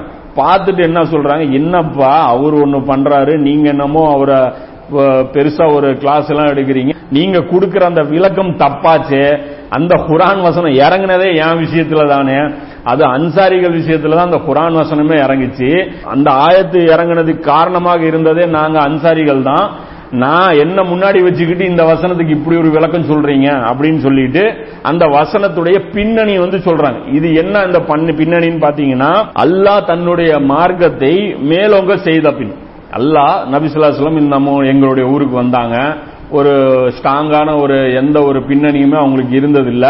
கொஞ்சம் கொஞ்சமா அந்த அரசாங்கம் வலுவடைஞ்சிட்டே வந்து ஒரு மிகப்பெரிய ஒரு அரசாங்கமாக மக்கா வெற்றிக்கு அப்புறம் அது அமைஞ்சுது. அப்படி வந்து சொல்றாங்க, அல்லாஹ் தன்னுடைய மார்க்கத்தை மேலோங்க செய்த பின் உதவியாளர்கள் பெரும் எண்ணிக்கையில் ஆகியிருந்தனர், அப்போது நாங்கள் ரகசியமாக பேசுகின்றோம். அப்ப என்ன பண்றாங்க, அப்ப பாக்குறாங்க ரசூல்லா நல்ல ஒரு பொசிஷனுக்கு வந்துட்டாங்க அப்படின்னு சொல்லிட்டு அன்சாரிகள் என்ன பண்றாங்க தங்களுக்குள்ள ரகசியமா பேசுறாங்க. என்ன பேசுறாங்கன்னு பாத்தீங்கன்னா, நமக்கு நிறைய இழப்புகள் ஏற்பட்டுருச்சு, இந்த கடந்த பத்து வருடமாக நபி ஸல்லல்லாஹு அலைஹி வஸல்லம் வந்ததிலிருந்து ஏராளமான இழப்புகளை சந்திச்சிட்டோம். அகல் போர்ல ரொம்ப பெரிய அடி, பத்ரு போர்ல ரொம்ப பெரிய அடி, உஹது போர்ல ரொம்ப பெரிய அடி, தபுக் நிறைய வந்து நமக்கு பிரச்சனை வந்துகிட்டே இருக்கு, தபுக் போர்ல பாருங்க விவசாயத்தை விட்டுட்டு நம்ம அங்கே போனோம், இங்கே பழங்கள்லாம் நாசமாக போச்சு. அப்போ இது மாதிரி நமக்கு நிறைய பொருளாதார ரீதியாக நம்ம இழப்பை வந்து சந்திச்சிருக்கோம். இப்போ வந்து நாம் வந்து சரியான ஒரு சந்தர்ப்பத்துக்கு நம்ம வந்திருக்கோம். இப்போ ரசூலுல்லாஹ்வுக்கு பாருங்கள், நிறைய படை வீரர்கள் இருக்காங்க. மதீனாவில் இருக்கக்கூடிய நாம தான் இவங்களுக்கு ஹெல்ப் பண்ணணுங்கிற அந்த தேவை வந்து கிடையாது. நமது தேவையும் இப்போது குறைந்து விட்டது, மக்கள் அதிகம் இருக்கிறார்கள். எனவே விவசாயத்தில் கவனம் செலுத்தி இழப்புகளை சரி கட்டுவோம் அப்படின்னு சொல்லி இவங்க பேசுவாங்க. இப்ப என்ன சொல்றாங்கன்னா, இது விட்ட காசை நம்ம பிடிப்போம், இது வரைக்கும் இந்த பத்து வருஷத்துல நமக்கு எவ்வளவுலாம் இழப்பு ஏற்பட்டுச்சோ அதெல்லாம் சரி பண்ணி பிசினஸ்ல போக்கஸ் பண்ணுவோம், புதுசா வந்த மக்கள் சண்டை போடட்டும் அப்படின்னு சொல்லி தங்களுக்குள்ள இவங்க பேசிக்கிறாங்க. இப்ப இது பேசிட்டு இருக்கும் போதே அல்லாஹ் வந்து வசனத்தை இறக்குறான்.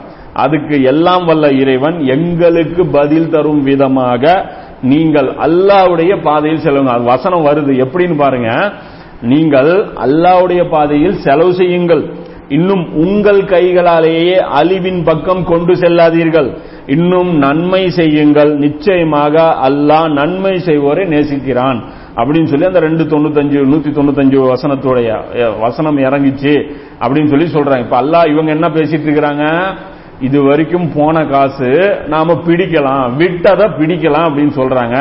ஆனா அல்லாஹ் புதுசா என்ன சொல்றான், இது வரைக்கும் நீங்க எங்க செலவு பண்ணீங்க, எங்கப்பா செலவு பண்ணீங்க, செலவு பண்ணுங்கிறான். இனி வந்து அதிகமா குதிரை வாங்குங்க, இனி வந்து உங்களுடைய நிலங்களை வித்துட்டு வாள்கள் வாங்குங்க. இப்பதான் ஆட்டமே ஸ்டார்ட் ஆயிருக்கு, ரோமாபுரி ஒரு கை பார்க்க வேண்டியது இருக்கு, கிஸ்ரா ஒரு கை பார்க்க வேண்டியது இருக்கு. என்ன நினைச்சிட்டு இருக்கிறீங்க, இன்னும் பக்கத்துல இருக்கிற மிஸ்ர் நம்ம கைக்கு வரல, ஈராக் நம்ம கைக்கு வரல, அங்கெல்லாம் அநியாயக்கார ஆட்சிகள் நடந்துட்டு இருக்கு, என் பேச்சு கேட்காத எவனோ ஆட்சி பண்ணிட்டு இருக்கான், அங்க போய் இருக்கக்கூடிய கவர்மெண்ட் எனக்கு சஜ்தா செய்ய வைக்க மாட்டீங்களா, அங்க இருக்கக்கூடிய அரசாங்கங்கள் எனக்கு தௌஹீதின் அடிப்படையில ஆட்சி செய்ய வைக்க மாட்டீங்களா, என்ன அதுக்குள்ள வேலையை முடிச்சிட்டீங்க, அந்த அரபு தீபகற்பத்துக்கு இஸ்லாத்தை கொண்டு வரதுக்காக நான் உங்களை அனுப்புனேன், வெறும் இந்த வேலையோட முடிஞ்சிருச்சுன்னு நினைப்பீங்களா?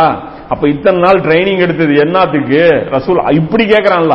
அப்ப இந்த வசனத்துல எவ்வளவு பொருள் இருக்கு பாருங்க. அப்ப அல்லாஹ் கேட்கறான், நீங்கள் அல்லாஹ்வுடைய பாதையில் செலவு பண்ண, இது வரைக்கும் செலவு பண்ணது பத்தல, அல்லாஹ்வுக்கு முதல்ல இருந்து செலவு பண்ணுங்க, மறுபடியும் செலவு பண்ணுங்க, இன்னும் உங்கள் கைகளாலேயே அழிவின் பக்கம். என்ன விவசாயம் பண்ணி நாசமா போற பிளான் பண்றீங்களா, உங்களுக்கு எது அழிவும் பாருங்க. வாள் எடுத்துட்டு போய் பாரசீகமும் ரோமாபுரியும் சண்டை போட்டு அதுல உயிர் போறது அழிவு இல்லையா, எது அழிவுங்கிறான். இங்க தான் உண்டு தான் வேலை உண்டுன்னு போய் காலையில கடைசாவி எடுத்துட்டு போய் கடையை திறந்து ஒரு பிசினஸ் ரெண்டு பிசினஸ் ஆக்கி, ஒரு வீடு ரெண்டு வீடு ஆக்கி, அதை லைன் வீடா மாத்தி, அதை வாடகை வாங்கி சாப்பிட்டு பள்ளி வாசல்ல அப்படியே ஜபர்தஸ்தா, இது நாசமா போன வாழ்க்கைங்கிறான்.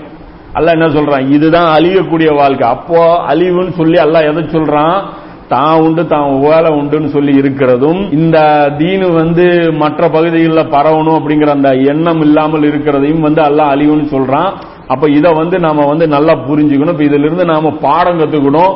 அப்ப இஸ்லாம் வந்து எதை விரும்புது, அல்லாஹ் வந்து பாத்தீங்கன்னா அறுபத்தொன்னா அத்தியாயத்துல சொல்லுவான், வேதனையிலிருந்து தப்பிக்கக்கூடிய ஒரு வியாபாரத்தை நான் உங்களுக்கு கற்று தரட்டுமா. அது என்ன வியாபாரம், என்ன வியாபாரம் பாத்தீங்கன்னா இதுதான், இறைவனுடைய நபிக்கு உதவி செய்யுங்க, அல்லாஹ்வுடைய நபிக்கு வந்து உதவி செய்யுங்க. எப்படி ஈசா நபிக்கு அன்சா அவாரியன்கள் உதவி செஞ்சாங்கல்ல, அது மாதிரி நீங்க உதவி செய்யுங்க அப்படின்னு சொல்லி அல்லாஹ் சொல்றான். சோ அந்த இதெல்லாம் வச்சு பார்க்கும்போது அப்பட்டமாக நபி ஸல்லல்லாஹு அலைஹி வஸல்லம் அவருடைய மிஷன் என்னங்கிறது புரியுது, சஹாபாக்களுடைய வாழ்க்கை எப்படி கழிஞ்சது அப்படிங்கிறது நமக்கு அப்பட்டமா புரியுது. அப்ப இந்த வசனத்தை இவங்க சொல்லிட்டு, போருக்கு செல்லாமல் உயிரை பெரிதாக நினைப்பதுதான் உங்களுக்கு வந்து அழிவு அப்படின்னு சொல்லி அல்லாஹ் சொல்றான். இதே இந்த வசனத்தை எடுத்து வெறும் நம்ம ஒரு ஆயத்தை படிச்சோம்னா என்ன புரியும், நீங்கள் அல்லாஹ்வுடைய பாதையில் செலவு பண்ணுங்கள், இன்னும் உங்கள் கைகளாலேயே உங்களை அழிவின் பக்கம் கொண்டு செல்லாதீர்கள்னா சரி, ஏதோ கஞ்சத்தனத்தை கண்டிச்சு அல்லாஹ் பேசுறான், ஏதோ ஒரு கஞ்சத்தனத்தை வந்து முஸ்லிம்கள் மேற்கொள்ளக்கூடாது, அல்லாஹ்வுடைய பாதையில செலவு பண்ணுங்கன்னு இருக்கு. நாளைக்கே வந்து ஒரு வேட்டி சேலை வச்சுக்கிட்டு ரோட்ல லைன் கட்டி நின்று எல்லாம் முசாஃபிர்களை கூப்பிட்டு எல்லாருக்கும் தான தர்மம் பண்ணிட்டு அது மாதிரி பண்ண சொல்லி இந்த ஆயத்து பேசுதுன்னு தான் சொல்றோம். இதைத்தான் நம்ம சொல்றோம். எந்த வசனத்தை வச்சு அதோடைய அந்த ஹிக்மத் என்ன, அதோடைய பேக்ரவுண்டோட அது பாத்தீங்கன்னா, அது ரசூலுல்லாஹ்வுடைய சஹாபாக்களுடைய வாழ்க்கையில அந்த வசனம் எப்போ இறங்குச்சு, அதை கொண்டு எப்படி அவங்க படிப்பினை எடுத்தாங்கன்னு அந்த பொருத்தி பார்க்கக்கூடிய அந்த இரு வரும்போதுதான் நபி ஸல்லல்லாஹு அலைஹி வஸல்லம் வந்து ஏற்படுத்தின அந்த அரசியல் மாற்றம், அந்த கிலாபத் விவகாரம் அப்பட்டமா புரியும். அதனாலதான் நம்ம சொல்லும்போது என்ன சொல்றாங்க, என்னங்க சம்பந்தம் இல்லாத ஆயத்தை காட்டுறீங்க, புது விளக்கமா சொல்றீங்க, அதுல கிலாபத்து பத்தி இந்த வசனத்துல எங்க, இந்த வசனத்துல எங்க இருக்கு, ஒங்குமே இல்ல. ஆனா இந்த வசனத்துடைய பேக்ரவுண்ட் பார்க்கும்போது தானே இந்த வசனத்துடைய கருத்து என்னங்கிறது புரியுது. அப்ப இதற்காகத்தான் சொல்றோம், இஸ்லாமுங்கிறது ஒரு முழுமையான பேக்கேஜ், அது ஃபுல்லா ஸ்டடி பண்ணா தான் புரியும். ஒரு சில வசனங்களை மட்டுமே வச்சுக்கிட்டு நாம மார்க்கத்தை கத்துக்க போறோம், நாம வந்து தௌஹீத சொல்ல போறோம், நம்ம நம்ம வந்து அகீதாவை சரி பண்ண போறோம் அப்படின்னு சொல்லி நாம போனோம் அப்படின்னா நாம மறுமையில ஜெயிக்க மாட்டோம், மிகப்பெரிய ஒரு இழப்பை சந்திச்சிருவோம். இப்போ இதுல பாத்தீங்கன்னா இப்ப நம்முடைய வாழ்க்கையில தவறாவே தெரியல, அஞ்சு நேரம் தொழுதுட்டு நாம உண்டு நம்ம நம்ம உண்டு நம்ம வேலை உண்டுன்னு சொல்லி இருக்கிறது நமக்கு தவறாவே தெரியல. சமுதாயத்தில் இருக்கிற பலவீனர்களை பற்றி எந்த ஒரு அக்கறையாவது நமக்கு இருக்கா? எங்கேயாவது ஏழைகளை எப்படி முன்னுக்கு கொண்டு வரலாம்னு நம்ம யோசிச்சிருக்கோமா? என்னைக்காவது இங்க இருக்கக்கூடிய மக்களுடைய தேவை என்னன்னு நம்ம யோசிச்சிருக்கோமா? என்னைக்காவது நாம வந்து இந்த ஏழைகள் வந்து எப்படி சாப்பிட்றாங்க, இவங்க எல்லாம் சாப்பிட்டாங்களா, இவங்களுடைய வாழ்க்கை எப்படி போயிட்டு இருக்குது, இந்த உலகத்துல என்ன நடந்துட்டு இருக்குது, எவ்வளவு எவ்வளவு அநியாயம் நடந்துட்டு இருக்கு, என்னைக்காவது நம்ம பார்த்திருக்கோமா? ஒண்ணுமே கிடையாது, நம்ம இப்படி வாழ்ந்துட்டு இருக்கிறோம்.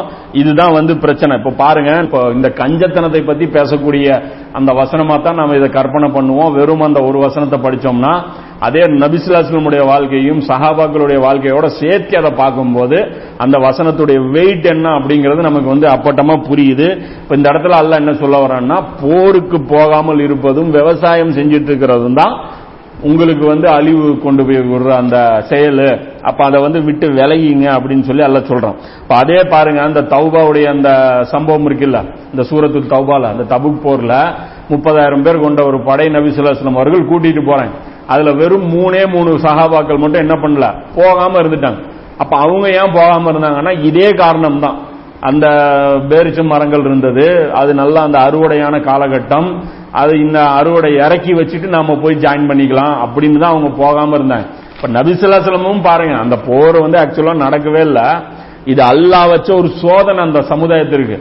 ஏன்னா ஒரு மூணு நாள் நாலு நாள் கழிச்சு ரசூலுல்லாஹ்வுடைய அந்த பிரயாணம் அமைச்சிருந்தாங்கன்னா அறுவடையும் பண்ணியிருக்கலாம், அந்த போருக்கும் வந்து புறப்பட்டு போயிருக்கலாம். ஆனா ரசூலுல்லாஹ் என்ன பண்ணாங்க, அறுவடைக்கு டைமே கொடுக்கல, ஒரு டெஸ்ட் வச்சாங்க. முப்பதாயிரம் பேர் இருக்கீங்களா, வாங்க இந்த அறுவடையை தூக்கி போட்டுட்டு வாங்க பாப்போம், அல்லாவுக்காக யார் வரீங்கன்னு பாப்போம். சுப்ஹானல்லாஹ் பாருங்க, ஒட்டு மொத்தமா எல்லாரும் போயிட்டாங்க. இந்த மூணு பேர் கூட என்ன போகக்கூடாது எண்ணம் இல்லாதவங்க எல்லாம் கிடையாது, இறக்கி வச்சுட்டு கொஞ்சம் வேகமா போயிடலாம், நம்ம கிட்ட கொஞ்சம் வேகமா போற குதிரை இருக்கு, அதுல பிரயாணம் பண்ணி போய்க்கலாம் அப்படிங்கிற அந்த ஒரு இதுதான் இருந்தாங்க. மற்றபடி போருக்கு தயாரிப்பு எல்லாம் வச்சிருந்தாங்க, எல்லாமே செஞ்சு கொஞ்சம் அசால்ட்டா இருந்தாங்க, அவ்வளவுதான். நம்ம பாஷையில சொல்ல போனா கொஞ்சம் அசால்ட்டா இருந்தாங்க, இன்னைக்கு நாளைக்கு போய்க்கலாம் அப்படின்ட்டு. அப்புறம் ஒரு மூணு நாள் நாலு நாள் கழிஞ்சதுக்கு அப்புறம் இவங்களுக்கு மனசுல என்ன நினைப்பு வருதுன்னா, அதான் முப்பதாயிரம் பேர் போயிட்டாங்கல்ல, இருபத்தி ஒன்பதாயிரத்தி தொள்ளாயிரத்தி தொண்ணூத்தி ஏழு பேர் போயிட்டாங்க, நாங்க மூணு பேர் மட்டும் போகாம இருந்தா பெருசா என்ன ஆயிரம் போகுது, அல்லாவும் பெருசா இதை எடுத்துக்க மாட்டான், வந்தா அப்புறம் ரசூலுல்லாஹ்ட்ட நம்ம உண்மையை சொல்லி மன்னிப்பு கேட்டுக்கலாம், இந்த மாதிரி ஒரு சூழ்நிலை அமைஞ்சதுன்ட்டு. ஆனா அல்லாஹ் எவ்வளவு சீரியஸா இதை எடுத்தான், இந்த முப்பதாயிரத்துல வெறும் மூணு கழிஞ்சதுன்னா நாம இன்னைக்காவது சீரியஸா எடுப்போமா? எவ்வளவு சீரியஸா எல்லாம் எடுத்தான். ஐம்பது நாட்கள் அவர்களோட யாருமே பேசல, சலாமுக்கு பதில் சொல்லல, எல்லாத்தையுமே உடைச்சாங்க. சமுதாயத்திற்கும் உங்களுக்கும் சம்பந்தமே கிடையாதுன்னு இன்னைக்கு நூத்தி ஐம்பது கோடி பேர் இப்படிதான் இருக்கும். இன்னைக்கு நமக்கு ரசூலா சலாம் சொல்லுவாங்களா? சொல்ல மாட்டாங்க. முஸ்லிம்கள் அந்த சஹாபாக்கள் திரும்பி வந்தா நம்மகிட்ட பேச மாட்டாங்களா? பேச மாட்டாங்க. நம்மகிட்ட பேசுவாங்களா? பேச மாட்டாங்க. நீங்க போங்க, உங்களுக்கும் எங்க நாங்க கொண்டு வந்த இஸ்லாத்திற்கும் நீங்க வச்சிருக்கிற இஸ்லாத்துக்கும் சம்பந்தமே கிடையாது. ஏன்னா இங்க பாருங்க, அந்த மூணு பேர் என்ன பண்ணாங்க, தொழுதாங்க, நோன்பு வச்சாங்க, ஜக்காத்தும் கொடுத்தாங்க, ஈதிகாஃபும் உட்கார்ந்து இருப்பாங்க, எல்லா அமல்களும் செஞ்சிருப்பாங்க.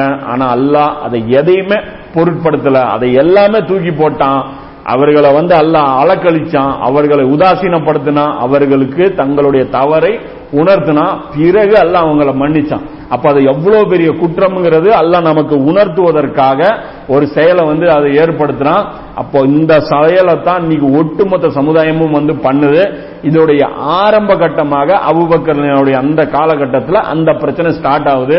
அப்பவே வைக்கிறாங்க, அபுபக்கர்லோ இல்ல நீங்க தப்பான வழியில சிந்திக்கிறீங்க, உங்களுடைய சிந்தனையில வந்து கோளாறு இருக்கு அப்படின்னு சொல்லி அந்த பிரச்சனையை அதோட வந்து ஆஃப் பண்றாங்க. இதே இந்த தௌபா சூராலே பாருங்க, தொடர்ச்சியா அல்லாஹ் அவங்களுக்கு பண்ண உபதேசம் பாருங்க, எவ்வளவு அழகா வந்து அந்த உபதேசம் அல்லாஹ் பண்ணுவான். அல்லாஹ்வுடைய தூதருடன் போருக்கு செல்லாமல் தங்கி விடுவதும், அவரை பொருட்படுத்தாமல் தங்களை பற்றி அதிக அக்கறை கொள்வதும் மதீனாவாசிகளுக்கும் அவர்களை சுற்றி வாழும் நாட்டுப்புற அரபிகளுக்கும் அழகல்ல. ஒன்பதாம் அத்தியாயத்தில் நூத்தி இருபது வசனம் நூத்தி இருபதாவது வசனத்தில் அல்லாஹ் சொல்றான், நீங்க ரசூலுல்லாஹ்வுடைய போ ரசூலுல்லாஹ்வோட சேர்ந்து போருக்கு போகாம அவங்கள வந்து நீங்க கவலைப்படாம சுயநலமான ஒரு வாழ்க்கையை நீங்க வாழ்றீங்களா?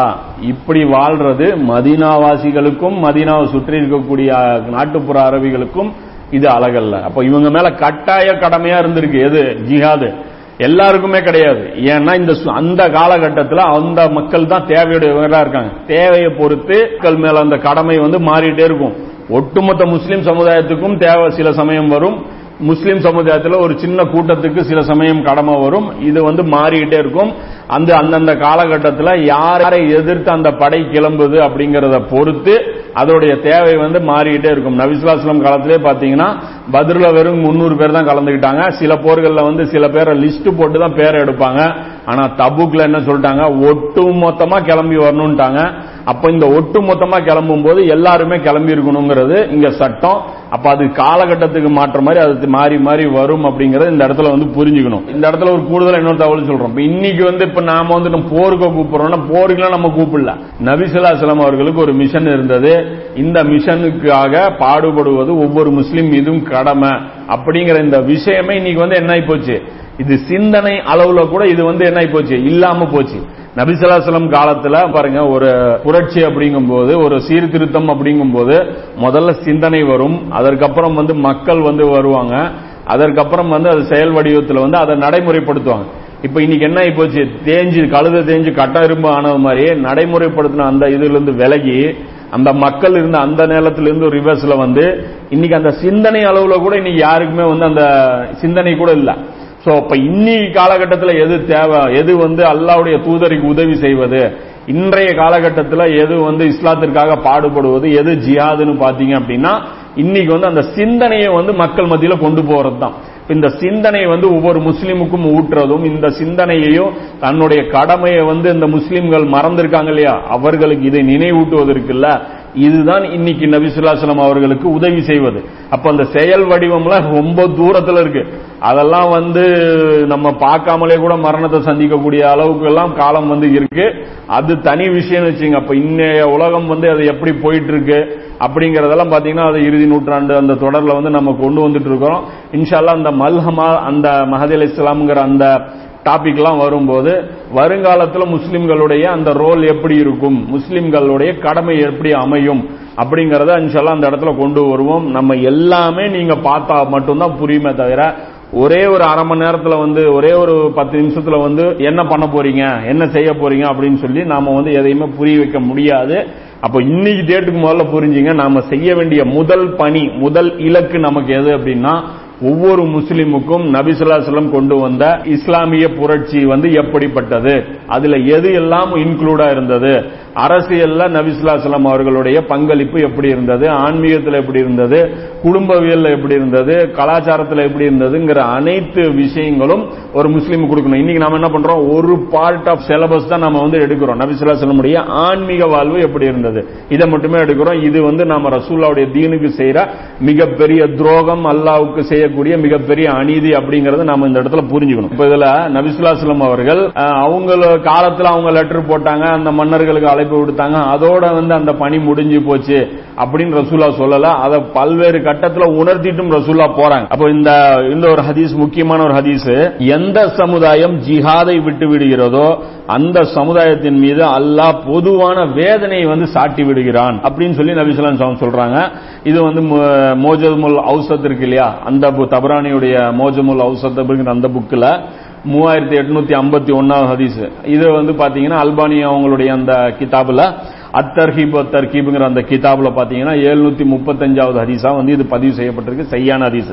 அதே இன்னொரு ஹதீஸ் பாத்தீங்கன்னா, எப்போது நீங்கள் வியாபாரத்தில் வாங்கவும் விற்பதிலும் மூழ்கி விடுகிறீர்களோ, மாட்டின் வாளை பிடித்துக் கொண்டு விவசாயத்தில் மூழ்கி விடுகிறீர்களோ, பிசினஸ் பிளஸ் ப்ரொடக்ஷன் இந்த ரெண்டிலுமே நீங்க வந்து போயிட்டீங்க அப்படின்னா அல்லாஹ்வுடைய பாதையில் ஜிஹாதை விட்டு விடுகிறீர்களோ, அப்போது அல்லாஹ் உங்கள் மீது இழிவையும் சிறுமையும் சாட்டி விடுவான்.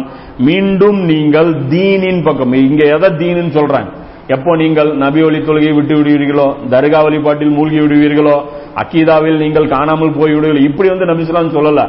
இங்க எதை சொல்றாங்க நபி ஸல்லல்லாஹு அலைஹி வஸல்லம் அவர்கள், நீங்க பிசினஸ்ல தான் உண்டு தான் வேலை உண்டுன்னு போயிருவீங்க, நீங்க விவசாயத்துல கான்சென்ட்ரேட் பண்ண ஆரம்பிச்சிருவீங்க, எதை விட்டுருவீங்கன்னாங்க, தொழுகை விட்டுருவீங்கன்னு பேசினாங்களா? தொழுக ஒன்றும் இல்லை, சூப்பராக தொழுவீங்க, நோன்பு அருமையாக வைப்பீங்க, கிராத்து காம்படிஷன்லாம் நடத்துவீங்க, நபி வழி தொழுகைன்னு சொல்லி மிகப்பெரிய விவாதம்லாம் பண்ணுவீங்க, அகீதாவில் நாங்கள் பெருசா நீங்கள் பெருசான்னு பயங்கரமாக விவாதம்லாம் பண்ணுவீங்க. இந்த இடத்துல என்ன சொல்கிறாங்க, இதெல்லாம் குறையவே வைக்க மாட்டீங்க பாவா, பர்ஃபெக்டாக பண்ணுவீங்க, தேவைக்கு அதிகமாகவே பண்ணுவீங்க. ஆனால் எங்கே கோட்டை விடுவீங்க அப்படின்னா, எதில் கோட்டை விடுவீங்க, அல்லாஹ்வுடைய பாதையில் ஜிஹாதை விட்டு விடுவீர்கள். ஜிஹாது அப்படின்னா வெறும் வாள் எடுத்து சண்டை போடுறது பேர் ஜிஹாது கிடையாது. ஜிஹாது அப்படின்னா அல்லாஹ்வுடைய தீனை அந்தந்த காலகட்டத்தில் எப்படி நடைமுறைப்படுத்துவதற்காக பாடுபடுவது சரியான பொருத்தமாக இருக்குமோ அந்த அளவில் பாடுபடுவது.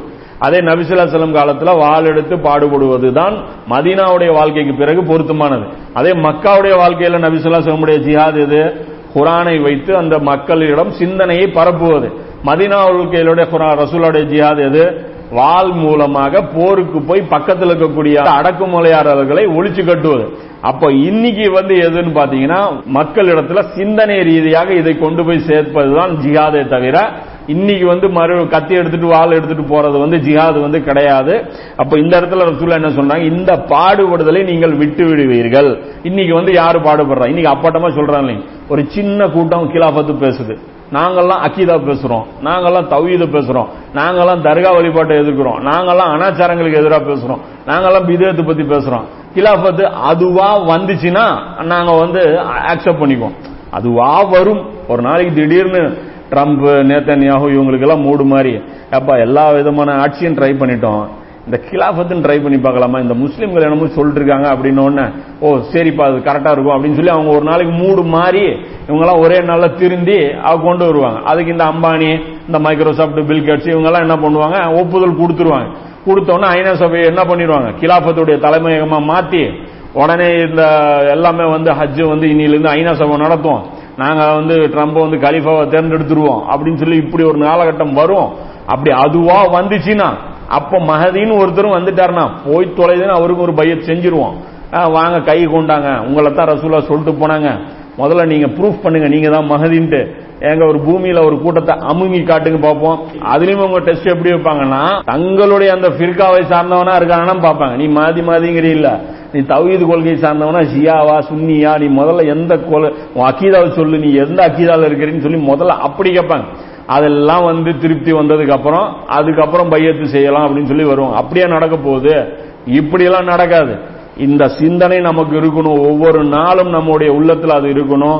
இதை எப்படி வந்து அல்லாஹ் மேலோங்க செய்வாங்கிற அந்த ஏக்கம் நமக்கு இருக்கும் போது அதற்காக ஒரு சொல்யூஷன் அல்லாஹ் காட்டுவான். அப்போதான் நமக்கு அது புரியும், அப்போதான் அந்த இடத்துல நாம என்ன பண்ண முடியும், அதை வந்து ஒரு நடைமுறை கொண்டு வர முடியும். சோ அதற்காக நாம சிந்திச்சுட்டே இருக்கிறதுக்கு பேர் தான் வந்து என்னது, ஜிஹாது. இன்னைக்கு முஸ்லிம்கள்ல பெரும்பான்மையானவர்களுக்கு அப்படிப்பட்ட சிந்தனையே கிடையாது. ஒரு சின்ன கூட்டம் சிந்திக்குது, இன்னைக்கு அந்த பெரிய கூட்டம் அவர்களை கேலி பேசுது, அவர்களை குறை பேசுது. நீங்க அரசியலுக்காக பேசுறீங்க, நீங்க உங்களுடைய சொந்த லாபத்துக்காக நீங்க பேசுறீங்க, நீங்க வந்து பதவிகளை அனு அனுபவிக்கணுங்கிறதுக்காக பேசுறீங்க, உங்களுக்கு கெட்ட எண்ணம் இருக்கு, உங்களை வந்து துனியாவுடைய ஆசை இருக்கு. அந்த சின்ன கூட்டத்தை வந்து கரிச்சு கொட்டக்கூடியவங்களா தான் முஸ்லிம்கள் இருக்காங்க. இதைத்தான் நபி ஸல்லல்லாஹு அலைஹி வஸல்லம் சொல்றாங்க, எப்போது நீங்கள் வியாபாரத்தில் வாங்கவும் விற்பதிலும் வாங்கறதிலும் விற்பதிலும் நீங்கள் மூழ்கி விடுவீர்களோ, மாட்டின் வாளை பிடித்துக் கொண்டு விவசாயத்தில் மூழ்கி விடுவீர்களோ, அல்லாஹ்வுடைய பாதையில் ஜிஹாதை விட்டு விடுவீர்களோ, அப்போது அல்லாஹ் உங்கள் மீது இழிவையும் சிறுமையும் சாட்டி விடுவான். மீண்டும் நீங்கள் தீனின் பக்கம் திரும்பாத வரை உங்களுக்கு இந்த நிலை மாறாது. தீனின் பக்கம், அப்ப தீன்ல எது, இப்ப கேக்குறாங்க சிலர், கிலாபத் வந்து தீனா அப்படிங்க, அப்ப ரசூலுங்க என்னத்தை சொல்றாங்க, அப்ப ஜிஹாது வந்து தீனுங்கிறாங்க, இது மாறா, இதைத்தான் நீங்க விட்டுருவீங்கிறாங்க. அப்ப இது மாறாத வரைக்கும் உங்களுக்கு உங்கள் மீது இழிவும் சிறுமையும் சாட்டப்படும் அப்படின்னு சொல்றாங்க. அப்ப அல்லாஹ்வுடைய இவ்வளவு பெரிய கோபத்தை பெற்றுத்தரக்கூடிய இந்த விஷயம் எப்படி சாதாரணமான விஷயமா இருக்கும். அப்ப இதுதான் தீனுன்னே ரசூலுல்லாஹ் சொல்றாங்க. அப்ப தீனுனாலே என்ன, நலம் நாடுதல். யாருக்கு நலம் நாடணும், இங்க இருக்கிற ஏழைகளுக்கு நம்ம நலம் நாடி இருக்கோமா, அக்கம் பக்கம் இருக்கிறவங்களுக்கு யாருக்காவது நலம் நாடி இருக்கோமா, என்னைக்காவது சோமாலியாவில் இருக்கிறவங்களுக்கு நம்ம நலம் நாடி இருக்கிறோமா, யாருக்குமே நம்ம நலம் நாடினதே இல்லை. பக்கத்துல இலங்கையில கொத்து கொத்தா மக்கள் கொல்லப்பட்டாங்க, அவங்களுக்கு நலம் நாடி இருக்கோமா, எந்த டிஸ்டர்பன்ஸும் நமக்கு ஆனதே இல்லை. எவன் வீட்டுல இலை விழுந்தாலும் சரி, நம்ம வீட்டுல தேக்ஸால எனி டைம் பிரியாணி தான், பிரியாணி அண்டா நம்ம ஆஃப் பண்ணவே மாட்டோம், எவன் எக்கேடு கெட்டு போட்டோம், நம்ம அமல்களை கொண்டு போய் அல்லாட்ட கொடுப்போம். அல்லா பார்ப்பான், அகீதா ஓகே, அமல் ஓகே, நபி ஒளி தொழுகை ஓகே, தர்கா வழிபாடு இல்ல ஓகே, யூ ஆர் பாஸ், நீ நேரம் சொல்றதுக்கு போன நல்லா விட்டுரும். இப்படி எல்லாம் ஒரு காலத்திலும் நடக்காது. மிகப்பெரிய குற்றவாளிகளாக அல்லாஹ் முன்னாடி நாம போய் நிற்போம். நபி ஸல்லல்லாஹு அலைஹி வஸல்லம் அவர்கள் நம்மளை கை கழுவி விட்டுருவாங்க. நமக்கு ரசூலுடைய பரிந்துரையும் கிடைக்காது. நீங்க செய்ததை நான் அறிய மாட்டேன், உங்களுக்கும் எனக்கும் சம்பந்தமே கிடையாது. பைபிள்ல வரும்ல, ஈசா நபி சொல்லுவாங்களா, அக்கிரமக்கார செய்கை செய்தவர்களே என்னை விட்டு அகன்று போங்கள், ஒரு காலத்திலும் உங்களை நான் அறிய மாட்டேன் அப்படின்னு. அதேதான் ஹவுலுல் கௌசர்ல நமக்கு நடக்க போகுது. இவங்க என்னுடைய தீனை விட்டுட்டு எங்கேயோ போயிட்டாங்க அல்லா அப்படின்னு சொல்லி நபி ஸல்லல்லாஹு அலைஹி வஸல்லம் அவர்கள் நமக்கு எதிராகத்தான் பிரார்த்தனை செய்வாங்களே தவிர ஒருபோதும் நமக்கு பரிந்துரை வந்து செய்ய மாட்டாங்க. இது ஷைத்தான் நமக்கு ஏற்படுத்துற வீணான எதிர்பார்ப்பு தானே தவிர வேற கிடையாது. அப்ப இந்த இடத்துல புரிஞ்சுங்க, இந்த ஹதீஸ் வந்து பூதாவதுல மூவாயிரத்தி நானூத்தி அறுபத்தி ரெண்டு, இது வந்து பாத்தீங்கன்னா அத்தர்கீப் அத்தர்கீப்ல எழுநூத்தி முப்பத்தி மூணாவது செய்தியா இருக்கு. இது அல்பானியா அவங்க கொண்டு வந்திருக்காங்க, இது சஹீஹ் தரத்துல தான் இருக்கு. அப்ப இந்த அடிப்படையில் இந்த செய்தி எல்லாம் புரிஞ்சுங்க. அப்போ முஸ்லிம்களுடைய கடமை இதுங்கிறது நபி ஸல்லல்லாஹு அலைஹி வஸல்லம் அவர்கள் அப்பட்டமாக உயர உணர்த்தினாங்க. இந்த கடமை விட்டு வெளியே போயிடாதீங்கன்னாங்க. அதனாலதான் அல்லாஹ் குர்ஆன்ல என்ன பண்றான், ஒரு வசனம் இருக்குல்ல, இந்த உஹது போர் காலகட்டத்தில் முகமது அல்லாஹ்வின் தூதரே அன்றி வேறு அல்ல, அவருக்கு முன் பல தூதர்கள் சென்று விட்டனர், அவர் இறந்து விட்டால் அல்லது கொல்லப்பட்டு விட்டால் நீங்கள் உங்கள் குதிகால்கள் மீது திரும்பி விடுவீர்கள். அல்ல என்ன சொல்றான், அங்க ஏற்பட்ட அந்த சூழ்நிலை என்னங்க, மரணம், நபி ஸல்லல்லாஹு அலைஹி வஸல்லம் அவர்கள் கொல்லப்பட்டு விட்டார்கள்ங்கிற அந்த சூழ்நிலை தான் ஏற்பட்டுச்சு. அப்ப இந்த இடத்துல அல்லாஹ் என்ன சொல்லியிருக்கணும், அவர் கொல்லப்பட்டால் நீங்கள் திரும்பி போயிடுவீங்களா, இப்படிதான் பேசியிருக்கணும். நீங்கள் அவர் மரணித்து விட்டால் அல்லது கொல்லப்பட்டு விட்டால், ஏன் ரெண்டு பேசணும்ல, இயற்கை மரணமா ஆனாலும் சரி கொல்லப்பட்டாலும் சரி, நீ ஏன் எல்லாம் பேசுறான்? தேவையில்லாம குர்ஆன்ல ஒரு டாட் கூட இருக்காது, ஒரு புள்ளி கூட குர்ஆன்ல தேவையில்லாம இருக்காது.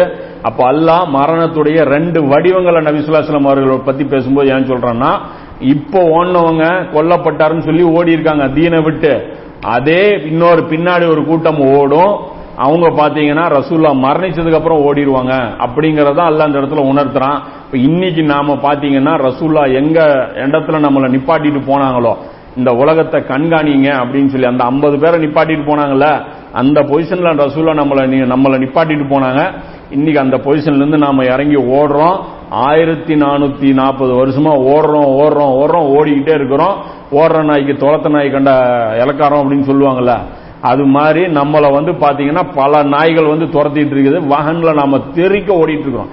முதல்ல ஓட்டத்தை நிப்பாட்டுவோம், அல்லாஹ்வின் பக்கம் திரும்புவோம், அல்லாஹ்வுடைய தீனின் பக்கம் திரும்புவோம். இந்த இடத்துல கூட பாருங்க, குர்ஆன்ல அல்லாஹ் என்ன சொல்றான், குதிகால்கள் மீது திரும்பி விடுவீர்களாங்கிறான். வந்த வழியே போயிருவீங்களான்னா வந்த ரூட்டு ஜாஹிலியத்துக்கு போயிருவீங்களான்னு கேட்கறான். அப்ப என்ன ஜாஹிலியத்தை, பின்னாடி அவங்க ஓடி போன அந்த சஹாபாக்கள் தொழுகை விட்டுருப்பாங்கன்னு நீங்க நம்புறீங்களா, இல்ல தௌஹீத விட்டுருப்பாங்கன்னு நம்புறீங்களா, இல்ல அகீதாவில தவறிடுவாங்கன்னு நம்புறீங்களா? அல்ல அல்லாஹ் வந்து அதை சொல்லல. அல்லாஹ் இந்த இடத்துல திரும்பி போறதுக்கு மீனிங் என்ன கொடுக்கறான், இந்த தீனை நிலைநாட்டுவதற்காக இந்த பணியில ஈடுபடுவதை நீங்கள் நிறுத்திடுவீங்களா, இதை விட்டுட்டீங்க அப்படின்னா நீங்க மிகப்பெரிய குற்றவாளி அப்படிங்கறத அல்லாஹ் இந்த இடத்துல உணர்த்துறான். சோ அந்த அடிப்படையில அபுபக்கர்லினுடைய அந்த காலகட்டத்தில் நடந்த மிகப்பெரிய ஒரு குழப்பத்துல என்ன குழப்பம்னு பாத்தீங்கன்னா, இது வந்து நம்ம லெவல்ல நாம இஸ்லாம் வச்சுக்கிட்டா போதும், இந்த அடுத்த ஊருக்கெல்லாம் போய் போதும்பா ரொம்ப ஆயிப்போச்சு, இந்த தபுக் போர், இந்த தாத்துரிக்கா போர், இந்த ஒட்டு துணி போர், கால் நகமெல்லாம் பிஞ்சு போச்சு. ரசூல்லா இருக்கும்போது ஒரு மாதிரியா இருந்துச்சு, இப்ப லீடர் இல்லாம சண்டை போடுறோம்னா எவ்வளவு பெரிய கஷ்டம் நினைச்சு பாருங்க.